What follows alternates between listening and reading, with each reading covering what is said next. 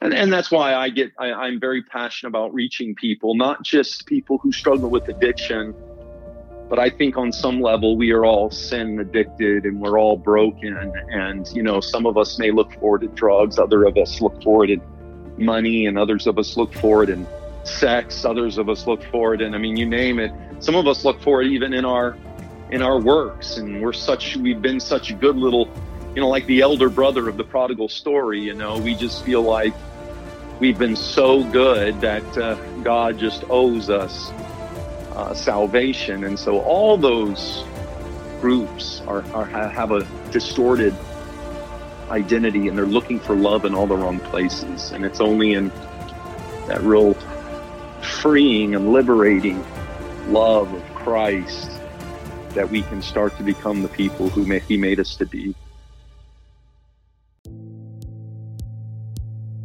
I live just down the road from Walt Disney World, a theme park that claims to be the happiest place on earth.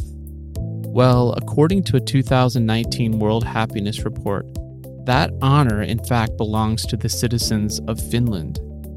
On the other hand, my country, the United States of America, keeps falling down in the rankings.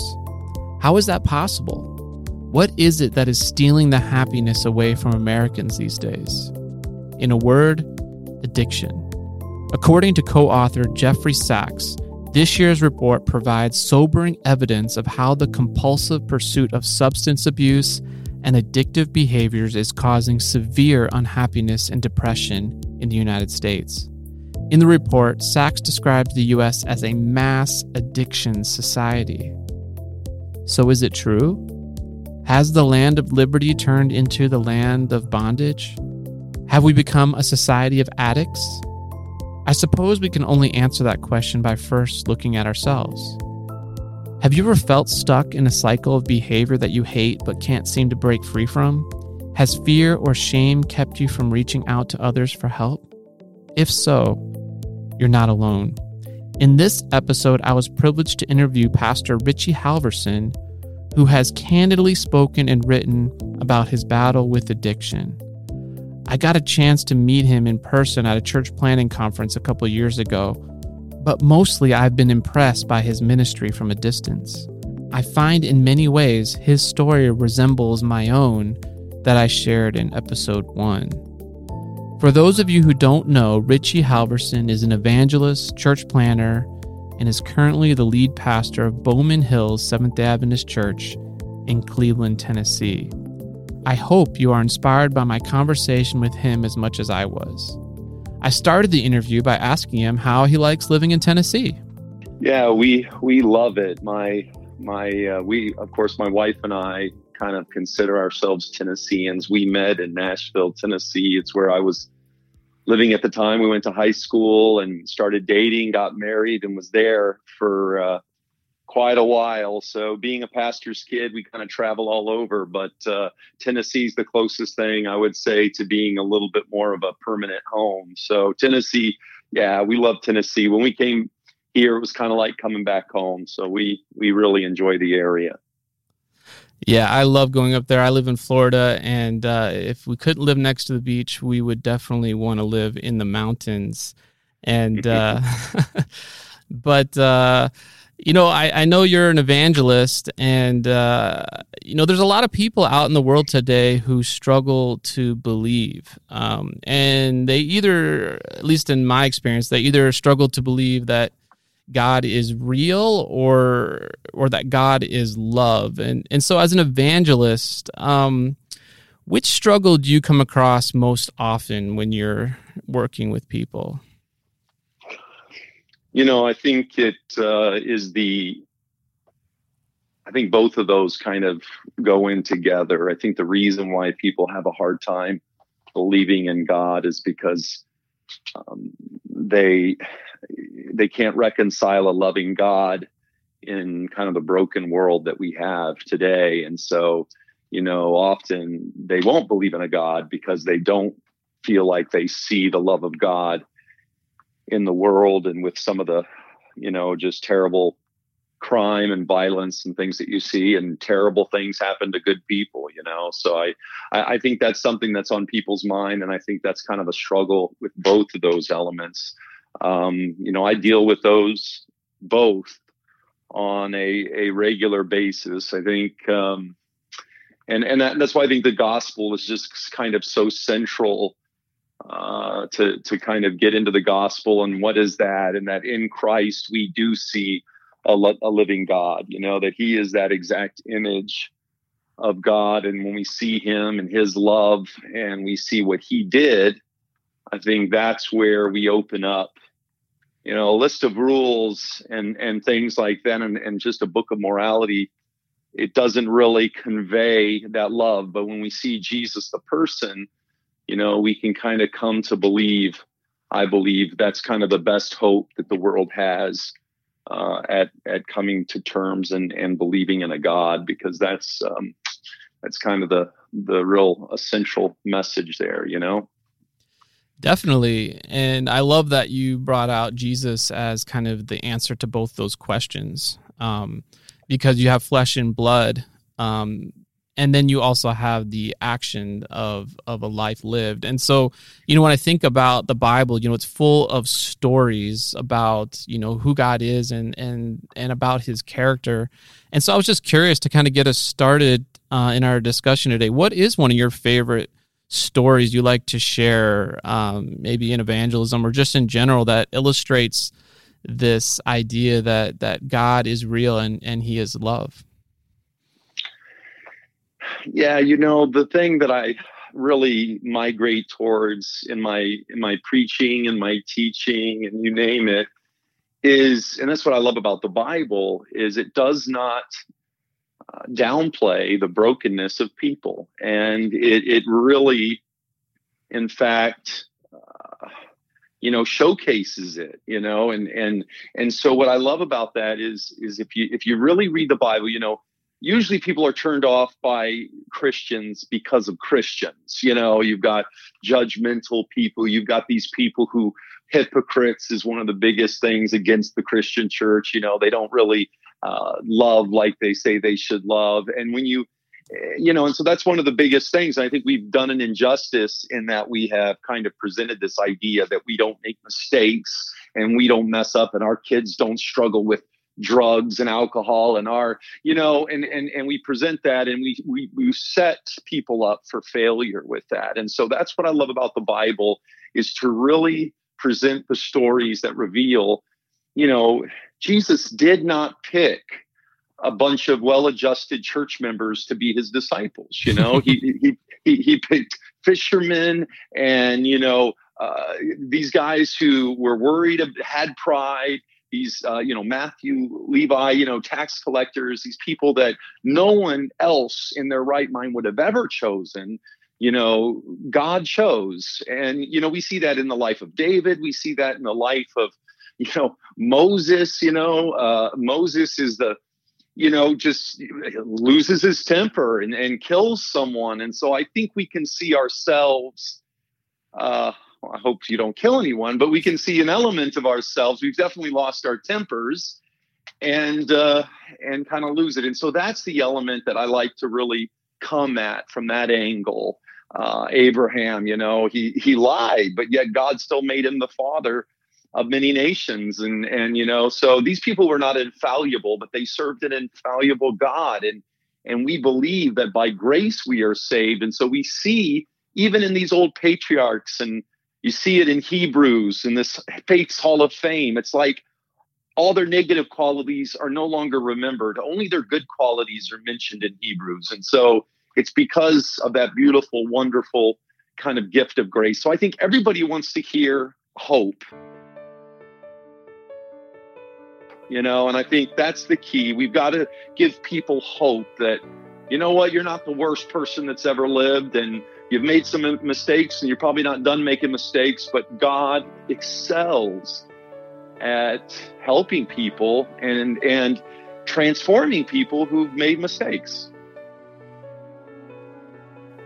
Amen. Yeah, I know for me personally, you know, one of the stories that that I connect with is this, you know, the story of the prodigal son. Of course, it's a parable, But is there a story that you have found in the Bible that really connects with your own story? Well, I mean, I think there's a there's kind of a lot of stories that I could I could go with. Um, I think that uh, prodigal son certainly I can relate to that on many levels, but I, I think one of my favorite stories is the story of Peter and when and when and and and the denial, Peter's denial of Christ. I think that's the ultimate example of what I'm kind of getting at is you know Peter's here. He's he wants to be strong. He wants to follow Jesus. Um, but he just lacks the power. And he says you know I'd die for you. And Jesus just tells him no you're not going to die for me. In fact you're going to deny you even know me three times. And what's and what's beautiful about that story and that I love is in John's gospel is he he immediately follows up the you're going to deny me with but let not your heart be troubled. You believe in god believe also in me and my father's. And he goes into this story of i mean and, and that's what's amazing. It's right after he's just told peter you're gonna you're gonna fail me uh, he tells them but i've made a place for you and i'm gonna come back to get you. And so that's the ultimate story to me of redemption. And it's kind of the echo of every story in the bible is from you know, from failure to redemption. And so I would say that's probably one, one of my favorite stories in the Bible is that story of Peter's failing, but then also the conversation Jesus has with Peter on the shore when he he kind of restores him. You know, that whole that whole interaction is probably one of the ones that I can really identify with. Can you share a little bit about you know your your story and and um because I'm I'm not sure everybody's heard it. Yeah, so I grew up. Uh, I was the son of a of an evangelist. Uh, my family kind of kind of come from a family of pastors and evangelists. Uh, my uncle Ron and my dad Richard, and then uh, other family, and and so that's kind of the the environment that I grew up in. And as I mentioned, you know, something that I kind of was excited about. It was you know, as a young person, it was exciting to be a part of something that was bigger than yourself. And being a part of something like that and seeing people's lives change. And those were the elements of ministry that I really kind of loved, you know, growing up.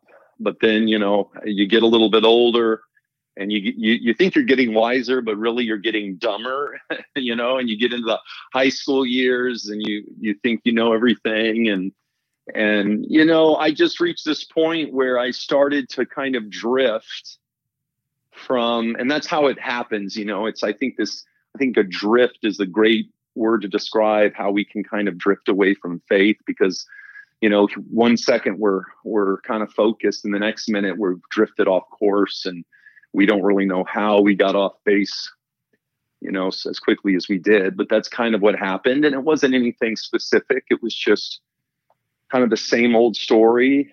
Um, you know, started hanging out uh, with the you know wrong group of people, kind of you know, and these weren't bad people, but like me, they were kind of just out to kind of experience life. And I thought that you get the point where, you know, maybe I was, you know, growing up as a Christian or a pastor's kid, maybe that I had missed out on a lot of living and how do I know Christianity is the true faith and how do I know this and and just started reading a lot of stuff and kind of absorbing a lot of pulp culture that kind of questioned these things. And so I naturally started questioning them. And you know just kind of fell into that kind of party lifestyle in high school during the the second half of my high school experience. And you know that just escalated to where you know uh, you keep partying every weekend and then it gets to the point where you're partying on the weekdays and you know it just it, that's kind of the way it was um, and then we graduated and you know my wife and i we had been dating for a little while and we we ended up getting married just about six months uh, after i graduated uh, more like probably nine months after i graduated and and we had a baby on the way. And so suddenly I was 19 and kind of had a whole lot of responsibility crashing in. and I was probably the least responsible I've ever been in my life. Uh, I just, uh, you know, I, I was still kind of in that party mode. I wanted to have a good time. I wanted to stay out late. I didn't want to be responsible. I didn't want to be accountable to my wife or to, you know, and I wanted to be a father and I loved my, my son, but it was just a matter of where I was still very immature and, and still very much a part of that, uh, you know, the party culture, which, eventually changes you know as someone i once heard says you know you it starts out you doing the drugs but in the end the drugs do you.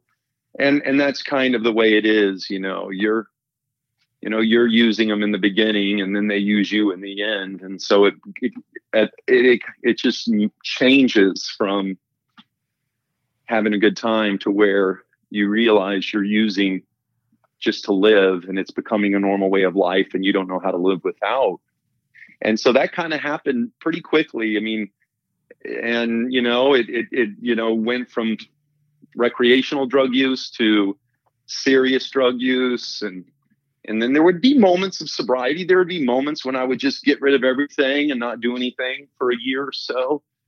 But then the enemy would always keep coming in through the back door.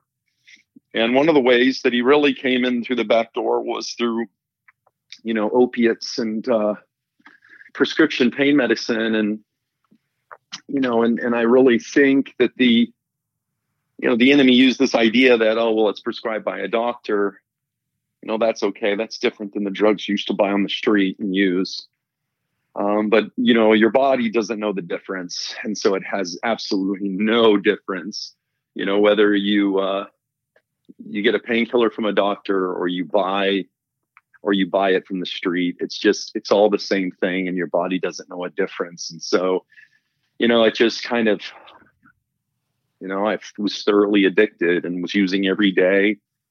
Um, you know, I was going to doctors, what they doctor shopping for the for several years, where you just hop from doctor to doctor, place to place, and you know, and the lying that goes into that, and the dishonesty, and just the manipulation and the con that has to go into that. It's a vicious cycle, and you feel the guilt and shame from doing that, which leads to you got to use drugs to cover it up, which leads to the shame and guilt, which leads to the drugs, which leads to the shame and guilt, and it's just that vicious cycle that continues to get worse and worse and worse, and and then you reach points where, of course, your your tolerance gets stronger, and and you have to take more and more, and it was getting to where I could not get enough drugs to to to to just curb that. And you come to these crossroads and you have a choice. Either I stop using or I stoop to a new level in my drug use. And so often because the drugs kind of take control and you you you lose your ability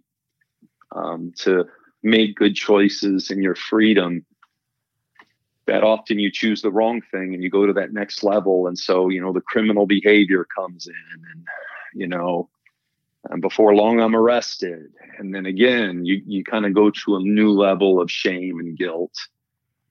And just was in and out of treatment centers and jails and institutions for the next several years. And uh, you know, it was a nightmare for my family, uh, who I had two kids at the time, this time, by this time. And Britt, my wife, Brittany, just the roller coaster ride that she was on. Because addiction, as you learn, if you've studied it and you've come to know it as I have, and as many people have, mm-hmm. is it, it's a it's a family disease. It doesn't just affect the addicts it affects those that that love the addict. And and very often they get affected. They're so used to being lied to that they've had to change the way they deal with life. And so codependency and addiction kind of goes hand in hand. And and so that's why very often people families of addicts uh, have to get recovery as much as the addicts do. And so you know it was just a very toxic situation. And long story short, finally, um, at the end, you know, I was living out of my car and uh, was kicked out of a halfway house there in Nashville, Tennessee, where I was living, and was living out of my car and had four warrants for my arrest. Um, had four different felony charges that were that were facing with a new one that uh, they wanted to charge me with. And so I kind of reached that point, that uh, bottom, or thought I did, you know. And so I had the opportunity to go to treatment one last time. And so I had uh, just gotten off the phone with the sheriff's department, and they had told me they had another warrant for my arrest. And you know, they they it was it was before it was Christmas. It was Christmas Eve and they told me, you know, hey, wait till after the holidays, turn yourself in because you know you're going to be going away for a little while. And so, when I had the opportunity to go into treatment, I jumped at it. You know, if it would prolong me from having to go to jail at least a little bit. So went to treatment, went through a 30 day program, had been to treatment many a times before, but this time it clicked, and it had nothing to do with the treatment center as far as one being better than the other. I have a lot of people who come to me and say, Oh, which one did you go to? As though if they go to the one I went to, they'll stay clean or their kids will stay clean. And that's just not true. You know, the treatment center just kind of dusts you off and it puts you on your feet. And what you do with what they teach you and what you do after that is the key. And so, uh, went to the treatment center, you know, went through the 30 days, got out, and I was just, I was ready to stay clean, you know my first night in that treatment facility, I contemplated leaving and going out there and trying to score some drugs, sneaking out of the treatment facility, which was in the middle of nowhere. Uh, it was out in Idaho. I, I flew out to Idaho to go to this treatment center, and it was in the middle of nowhere. And it was winter time, and it was very it was New Year's Eve when I got there, and and so it was just uh, insanity to think I could sneak out and and go score drugs and then try to sneak back in. Anybody who even knows anything about treatment facilities knows that you can't get away with stuff like that. And so, uh, but but as I was contemplating sneaking out, um, was when you know I really I felt God for the first time in my life um, in a long time you know, in the most audible voice, I had heard God speak to me. And I don't, I think it was audibly in my head. I don't believe it was audibly anywhere else, but it seemed to just kind of scream in my head was Richie, if you go out there, you're going to die. Which I had had doctors and all kinds of counselors tell me that. You know, I was just, uh, was using so much and um, just miracle that I hadn't died already. And and then God said, "You go out there, you're going to die, but if you if you surrender your life to me, I'll give you a new way of life and I'll use you." And so, yeah, I got on my knees, got on my knees for the first time in a long time there, and kind of surrendered my heart to God. And, and from there, you know, I just got back into, you know, came back home. My wife was there at the airport to pick me up. I didn't know if she was going to do that. I didn't know if she was going to let me come back home, but she did and you know started to work a program and stuff like that. So yeah, it was uh, kind of a crazy experience, but that's where that's where God kind of rescued me from, and and that's where the transformation started to happen and the recreation and kind of the pick me up, turn me around, and set my feet on solid ground started to happen. So and, and that's why I get I, I'm very passionate about reaching people, not just people who struggle with addiction, but I think on some level we are all sin addicted and we're all broken. And you know, some of us may look forward to drugs, other of us look forward to money, and others of us look forward in sex, others of us look forward and I mean you name it. Some of us look forward even in our in our works and we're such we've been such a good little you know, like the elder brother of the prodigal story, you know, we just feel like we've been so good that uh, God just owes us uh, salvation. And so all those groups are, are have a distorted identity and they're looking for love in all the wrong places. And it's only in that real freeing and liberating love of Christ that we can start to become the people who may, He made us to be. Yeah, totally. I mean, I think um, I think almost everyone is struggling with addiction at some level, like you were saying. And uh, I read an article recently that labeled the United States uh, as a mass addiction society.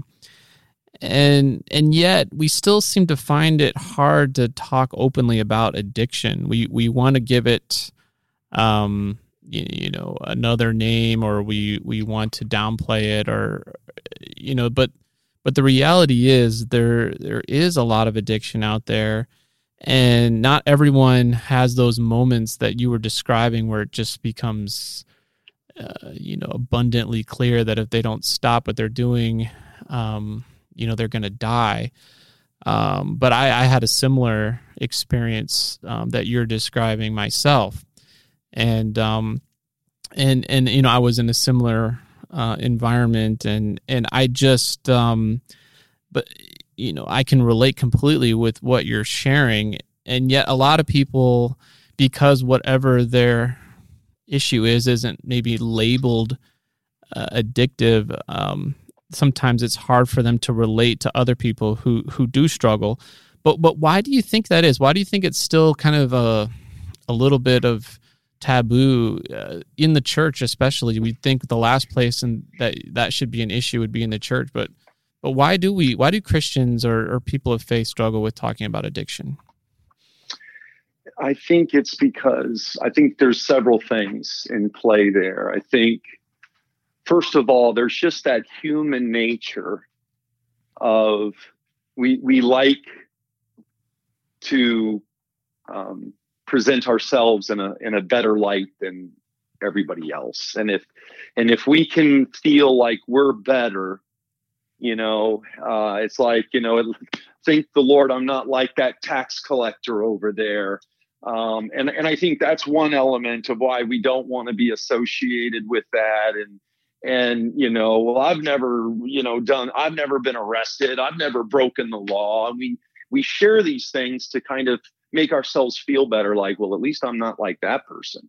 You know and even in even in addiction we used to be that way you know? I mean eh, you know the the you know the junkies would be like thank god i'm not like those crackheads over there. And the crackheads would be like thank the lord i'm not like you know those those meth heads over there. And and, you know, well, at least I'm not like that guy living under the bridge. It's like you can play that game uh, and be very, very sick individual uh, deep down, and you never have to use drugs and still be just as sick spiritually as as an addict. So I think I think that's one reason is that we we we don't want to we're so worried that we'll give the wrong message if I think we admit that we have these struggles.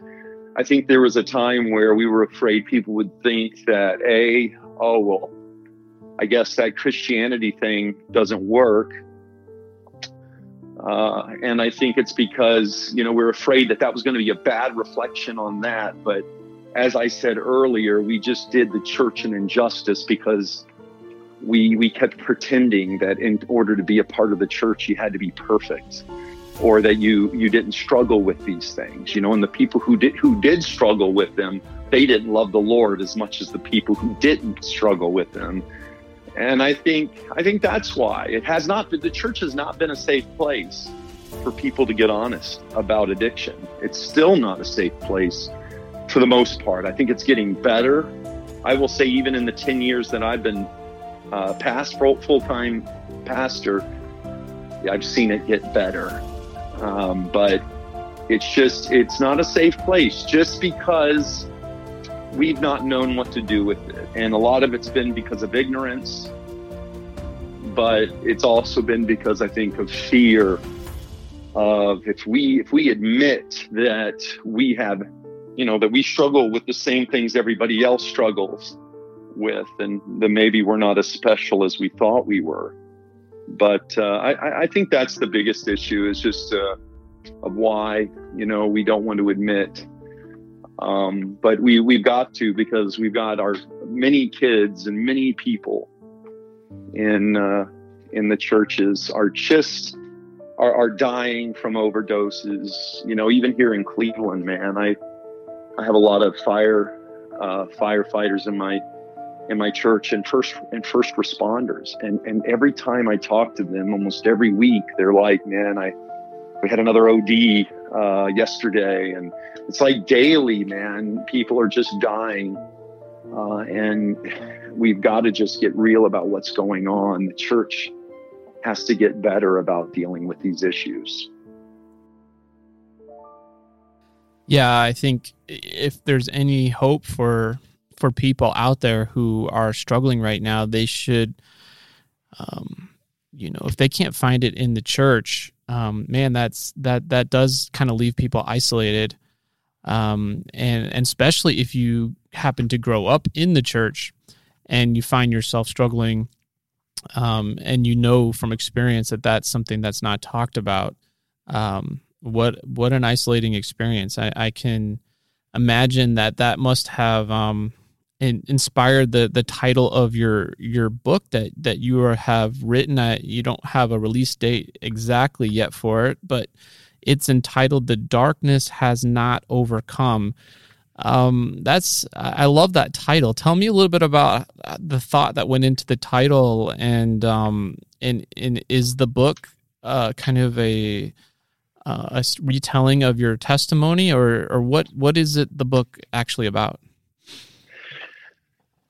So the book is yeah, it's it's basically my story and uh, and my struggle uh, with opiates, and so that's kind of. But I start at a young age, and I kind of I talk about a lot of the things I briefly shared uh, on this podcast, uh, I, I delve into on a deeper level in this book. And I really, the purpose of this book was not to be a recipe of, of, you know, this is how you stay, get clean and stay clean. It's not a handbook or a manual, although it does have some of those elements in there. I just wanted to really tell my story and I wanted to tell it because um, since I have started, when I first went in the pastoral ministry, I did not tell my story. I did in snapshots. I didn't just come out and say it because I had a lot of the same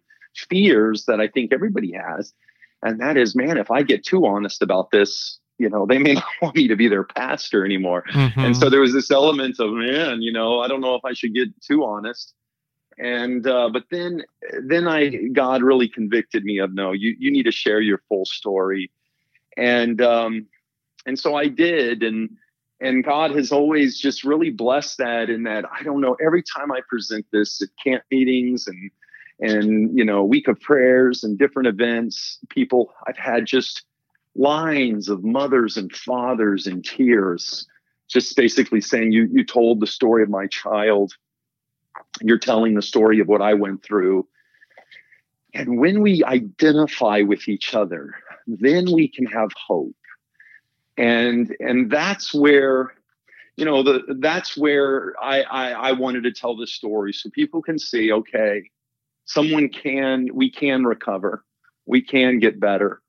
Um, you know, the the the light shines in the darkness, and the darkness has not overcome it and and that's where the idea came from no matter how dark things got in my life or no matter how dark things get in your life or your child's life you know it will not overcome that light of christ in our life. So yeah that's that's really what i wanted to achieve in that in that story. I mean i really get into the you know i share the the good the bad and the ugly and i'm, I'm i hate to say it but mostly it's ugly.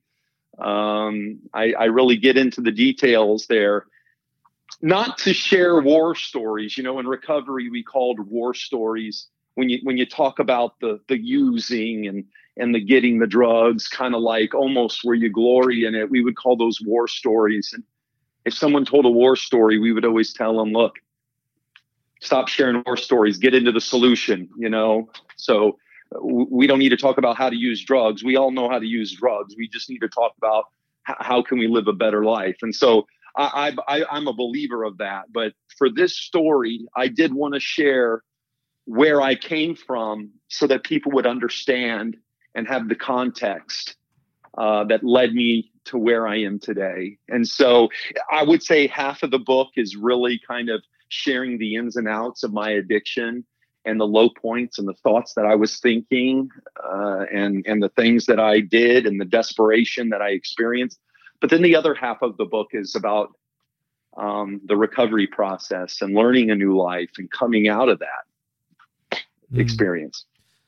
Yeah, and to piggyback on that, what are some things that were helpful to you right away? Um, you know that that that led you to sobriety. What what were some, you know, just briefly, you know, what I, obviously, you know, these are complex in terms of implementation sometimes, but but just share a little bit about some some some steps that you found helpful in your in your own life and what you share sometimes with others who ask you know hey i'm stuck. I'm in this dark place. I feel like i'm completely alone. I feel like i'm i, I can't help myself. I know this is killing me but I, I i can't seem to say no. And and every time i go back i feel horrible. I feel like you know the worst person in the world but then that that that shame just drives me back again and again. So what what what do you what do you share with people when they ask you that? So the thing that really saved my life was was 12 step recovery. Um, that's the thing that uh, most treatment centers will kind of drive home that you got to get in to 12 step recovery. You got to go to meetings. You got to get a sponsor. You got to work the steps. Uh, and and so and any any kind of significant long term sobriety recovery is is usually 12 step based. And so statistically uh, it has shown the best track record. Um, it has showed the best um, track record out of any other program. And so that's what i got involved man. I just did everything the way they said to do them because i had done it my way 50 times before and had messed up every time. And so this time I did it and I went to a meeting and I got a sponsor and I went to a meeting every day for the first 90 days because if I used every day and if I lied every day and I got high every day, then I need to do something for my recovery every day. Mm-hmm. And so I'd go to meetings every day for 90 days. And really, for the first year, I went to a meeting every day. And then it transitioned to about three meetings a week. And then it transitioned to about two meetings a week. Um, but just yeah, getting in those steps, which are biblical. These these are these are spiritual principles. Um, Twelve step recovery groups like NA and AA. Um, their their purpose is not to convert people to a particular religion. It's to help people stay clean from drugs and alcohol. And so um, sometimes people struggle with the whole, you know, the God of my understanding or higher power and it, it's understandable if you go there most of the people are not are unabashedly share what they what they kind of believe in but but their the purpose of those meetings isn't to convert people. That's not aa or na or some of these anonymous groups their their agenda. Their agenda is help people to stay clean whether they're buddhist whether they're uh, muslim whether they're atheist whether they're agnostic uh, whatever they are it's to really help them get clean, stay clean. And so that's what I did, man. I got in the meetings, I did what they told me to do, and hey, it worked. And then about a year after, a couple years after I was working the program, uh, there's a step uh, towards the end where it says we we improved our conscious contact with God um, and in that step, we you're challenged to continually seek God and your understanding of God, and then to improve that conscious contact. And that's when I really started going back to church again. Um, I started going back to church, and and a lot of people when they get to that step, sometimes you know I've known a lot of people who they go to church because that's kind of the next place they can go to to continue growing in God and um, and so that's that's kind of yeah that's what I did. And that's what I highly recommend anybody because in in 12 step meetings you have and you do have some Christ centered meetings like Celebrate Recovery. That's a that's a good program uh, and yeah it's unabashedly Christian.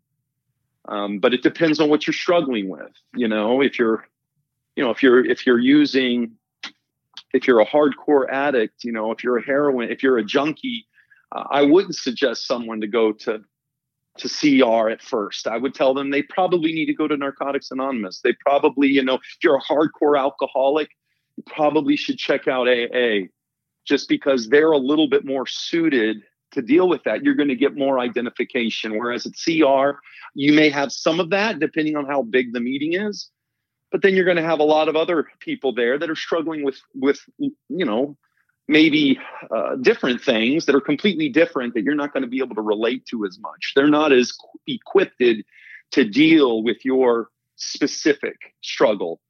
Um, and so that's yeah so that's how i i got clean stay clean and that's what i recommend to anybody is get plugged into a 12 step meeting and uh, the the beauty of those are you can go in there and you can get completely honest and so i would highly recommend a lot of times people are skeptics about meetings and they've never been to one.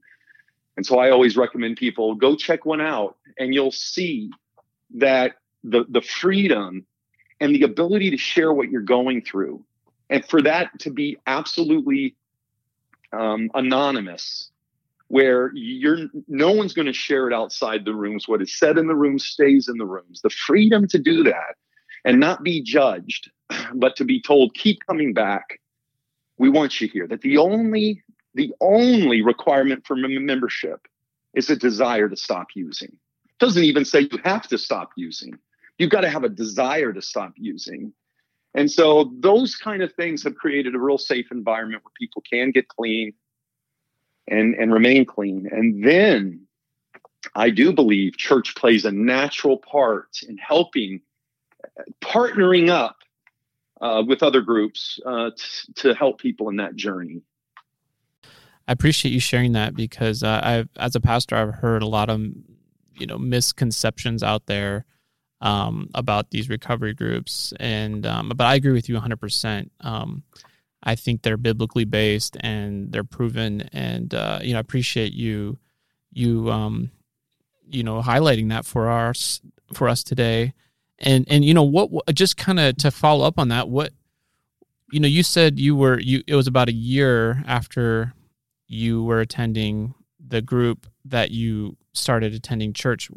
What happened? Like, how did you become uh, end up becoming a pastor? What was the um the timeline i guess maybe is a better way i know you don't have time to go into all the detail but like what was the timeline from the moment you stepped back into church to the moment that you became a pastor sure well you know you're going to want to pick up my book to really yeah, get yeah, the yeah. timeline. But yeah um it, you know i had to throw that shameless plug in there. No if um but but really it was you know it was i don't know exactly but i would say it was close to i think close to five years maybe three maybe four years of that i was clean and working a program. I was already doing ministry. I was working in the printing industry um, we printed Steps to Christ. I had developed a Steps to Christ for evangelism. It was a magazine format, and it, it kind of was used as a dual role of promoting an evangelistic event, but also saturating the book Steps, Steps to Christ into, into homes. So they would read it, but it would also have the promo for the evangelistic series that was coming. And so, you know, I was involved in ministry, and I was doing that just two two years after I was clean. I was working in that, doing that, going to different places and speaking, and and you know that was exciting. But then I would say about four years after I got clean, uh, I finished. I, I, went back to college and uh, and and graduated uh, from Austin Peay State University in Tennessee, Clarksville, Tennessee, with my uh, bachelor's of, of corporate communications and public relations and so I graduated. When I graduated, I had two job offers uh, uh, essentially. I mean, I'm cutting a lot of details out, but essentially I had two offers. One was to to work for a hospital healthcare communications company in in Washington, and then one was to be a pastor for a church there in in uh, Gulf states. And just knowing what I the dialogue with the Lord that I had behind the scenes. You know, I was talking to one of my friends, and uh, his father was the executive secretary of the Gulf States Conference at the time.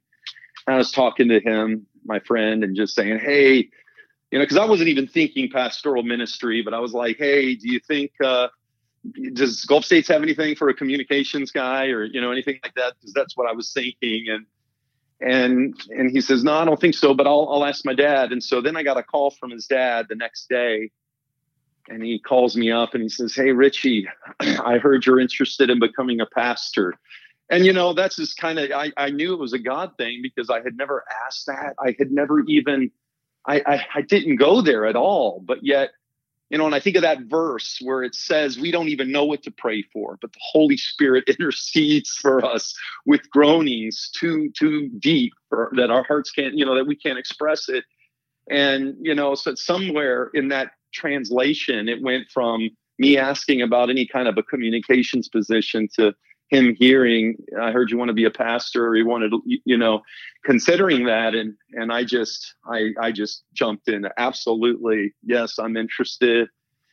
And so, yeah, man, we had two offers, but I knew my heart. I had known for quite some time over the past four years, I couldn't sit into a sit, sit in a church service and every sermon I listened to, and every single time I heard a sermon and saw ministry playing out, I, I can't describe it, but my heart would burn.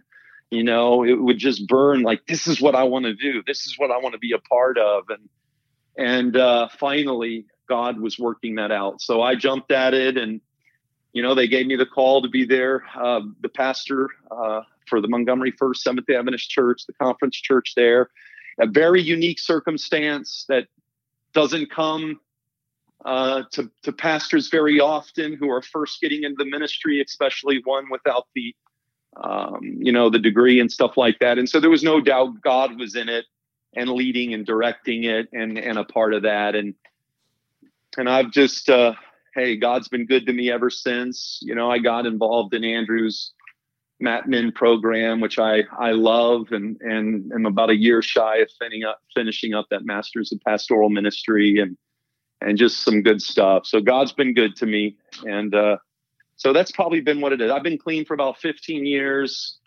uh, and I've been pastoring a little over 10 years, and so that's that's that's basically the timeline. Wow, and I'm sure there's so many more amazing stories that you get into in your book um, about you know how God has has restored um, things into your life, and uh, so I definitely look forward to to picking that up when it comes out. And, and so, kind of to wrap things up, I mean, what you know, there might be somebody right now, and I'm sure there is, who um, maybe they're living in denial, or maybe they're feeling trapped. What what do they need to hear right now? If you were speaking to yourself 15 years ago, what what would you say? You know, I think I would say um, I would I would say what my high school uh, chemistry teacher uh, told me when I was using and I had come to church and I was leaving uh, right after church, and it was right before it was right midst when it was really bad. And he kind of chased me out of the parking lot, and he just told me, "Richie, I know that I can tell that you're not uh, happy and that you're going through something." And and he just told me, he says, "Richie, it doesn't have to be that way." He goes, "You can." You can live a new life. It doesn't have to be this way. Now, he didn't know of anything of what I was going through really. He just knew I was he knew I had changed. He knew I was struggling. He could see it. And and I and I I would say that to anybody. Um, it doesn't have to be this way. You can recover. You're no different than I was. You're no more addicted than I was. Uh, you can get clean, stay clean, and live a new life. Um, the good news is we do recover. We can get better. You can arrest, arrest addiction. You know, you just got to get honest. You know, this all the steps begin with that first step. We admitted that we were powerless over our addiction and our lives had become unmanageable. Until you can admit that honesty, then it doesn't matter. And that goes for everybody in life. Until you can get honest about your sin, until you can get honest about what you're going through, uh, you can never live a new life. You can never experience change. Uh, so it, it has to start with honesty. You got to get real about what you're going through. And if you can't get real about it with someone at your church, get real with someone. Uh, go to a meeting, you know, and get real with someone there. Uh, go get some counseling and get real with with someone there. You know, talk to a colleague, get real with someone at work or someone that you you you believe you can trust, and get honest and be willing to do the work that it takes to to change. You know, it's simple, but it's not easy. Uh, you know, to change. It's it's it's simple because it basically just is. I can't, God can, and I think I'll let it. Those are the three steps in change. Um, and it's got to be willing to do those three. It's simple, but it's not always easy. It's hard work, and you got to be willing to invest it. You know, we would always say if you did, if you if you invested half the time and energy in your recovery that you spent in getting drugs and getting high, if you just put half of that time into recovery, you'll stay clean and you'll never use again. Wow. And uh, and that's the truth. Wow. That is that's that's powerful. Um and and like you said, it's it's simple and yet it, it feels like the hardest thing to do um when when you're in that dark place but you know I, I, think it's something we all have to do and, that, and, that's like you said it doesn't matter we we all are struggling we all have um you know whether it's just being honest with god you know you think that would be simple but sometimes we um, don't even go there. But i think what you're saying too is we need to be honest with with somebody else with another human being as well. And um and and and there's um, healing that comes as a result of that. And mm. and so what you know the theme of our podcast um, is be ready for jesus. And and i'm i want to connect it back to that because you know there is a connection i believe between recovery and being ready for jesus. And as an evangelist what how do you see those two connected with each other? How do you see recovery and and and and looking forward to the soon coming of jesus? How do you see those two working together? Yeah, I think that uh, you know the the message of you know the message that we have goes hand in hand, I believe, with recovery. Uh, because we, you know, we teach that that you know Jesus promised life, but not just life, life more abundantly. You know, God wants us to live the fullest life we can live. He wants us to live the longest life that we can live. He wants us to live the most fruitful life and ministry that we can live. And recovery breaks down in a very simple form to how to live a more happy, joyous, and free life where you know and and and with that being said you know the gospel you know what jesus started to do when he came the first time the kingdom of god you know is is at hand you know? Jesus was healing people and and he's he would always say you know the kingdom of god is is here you know? It was it was there. Jesus was healing people. People could see blind people could see deaf people could hear and and all of a sudden their lives were changed. Dead people came back to life. And that was basically jesus saying this is what my this is what my kingdom looks like. And when jesus returns again that's what it's all going to be like you know every every deaf person's going to hear, every blind person's going to see, and every single uh, tear is going to be no more. And so, uh, what the church is called to do is live out the future reality, which is, um, you know, which will happen when Christ returns. We're to live in that reality today, to live a happier, freer, more joyous life. People should see us and see that future reality um, that's coming when Christ returns. You know, uh, that we don't have to be controlled by what we eat, that what we eat does affect us. You know, these are things that we learn in recovery. And, and somewhere along the line, we kind of in Christianity as a main, we, we threw that out like, oh, you can eat whatever you want and it doesn't matter.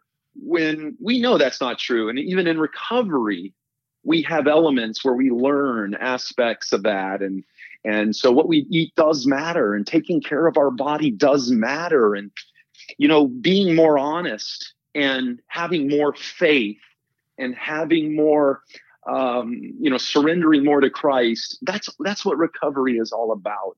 So that goes hand in hand with the sanctification process of the Holy Spirit in our lives. And I think it, it makes a real simple form of ways that I can live a better life And so for me, it, it, it uh, I, I can't separate the two. Um, to me, they go hand in hand.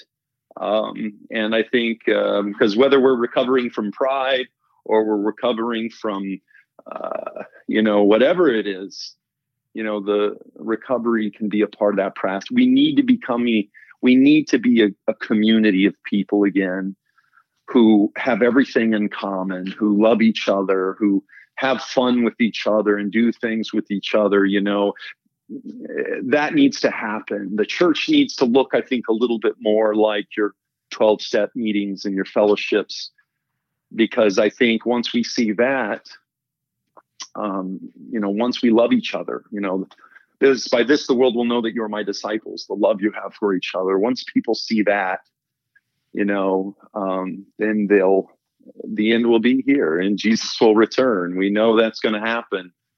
And so for that, I think is the most important thing. I mean, and you get that in the steps. In the steps, you take a moral inventory. You look at everything in your life. You know, you you make amends. You know, I mean, tell me, don't tell me there isn't a church that couldn't benefit if all of its members made a moral inventory and a list of people they had harmed and became willing to make amends to them all you know these are these are just things that are have been in the bible for centuries and things that we just need to get back to practicing and recovery does that in a very simple way i'm very inspired i have to say and i'm also um, just struck by the you know the theme of the bible really when I, when you were saying all that is recovery i mean it literally yeah. is from genesis 3 through revelation 20 you know that is the that's the mess that God is trying to to to recover back to what it was in Genesis 1 and 2 and we see the result in in Revelation 21 and 22 and I, I think that really is the message that the world needs to hear that recovery is possible and that recovery is the work of God. It's it's the creating the, of the new heart. It's it's the new life and and it needs to happen in the church and and I agree with you. I think once the church becomes a place where people can be accepted completely for who they are and they do not have to hide behind a perception, um, we are going to see um, the church become not just relevant but but but um, impactful in the world. And um, you know, just kind of closing things out. You know when when you think about your own hope um, how how would you describe your hope? You know just based on what you've seen god do in your life um, over these last 15 years um, how has that strengthened your hope in in in a god of love? How how has this strengthened your resolve to to follow christ? Because kind of bringing it back to where we started you, you mentioned peter as kind of your um, your biblical character that you relate to the most? Peter had good intentions and he meant to do the right thing. And I think we all deep down want to do the right thing. Um, but somewhere along the line, um, he, Peter fell short, as we all fall short. And in fact, he didn't just fall short. You know, he fell on his on his face and and really made a mess of things. And you know, I can certainly relate that in my life. Um, but the best news is that, you know, Jesus didn't leave him there. He, you know, he went to the cross. Uh, he was killed for the sins that we committed, for the abuses that we enacted, for the denials that we made. Uh, and then, you know, he went to the tomb and then he broke out of the tomb. And when Jesus broke out of the tomb, that new creation began. And, uh, not just uh, in Peter's life, but in all of our lives, that same resurrection power is available to us today. And and you know that's the thing. That's what God wants. He He doesn't just want to save us. Yes, He wants to do that, but He wants to transform us. You know, He doesn't just want to save us. He wants to resurrect us, and that's the promise that we have in Christ: is resurrection and restoration. And so that's what um, that's what I would like. You know, that's what I experienced. That's what I happened to me in my life. And so um, that's available to anybody else, you know, that wants to take him up on his offer.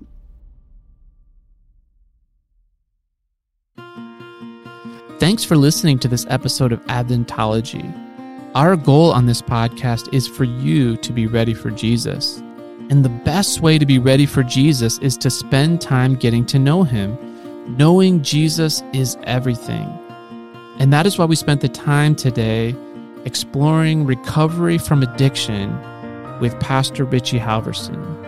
And that is why I also want to encourage you to get his forthcoming book, The Darkness Shall Not Overcome, when it is released.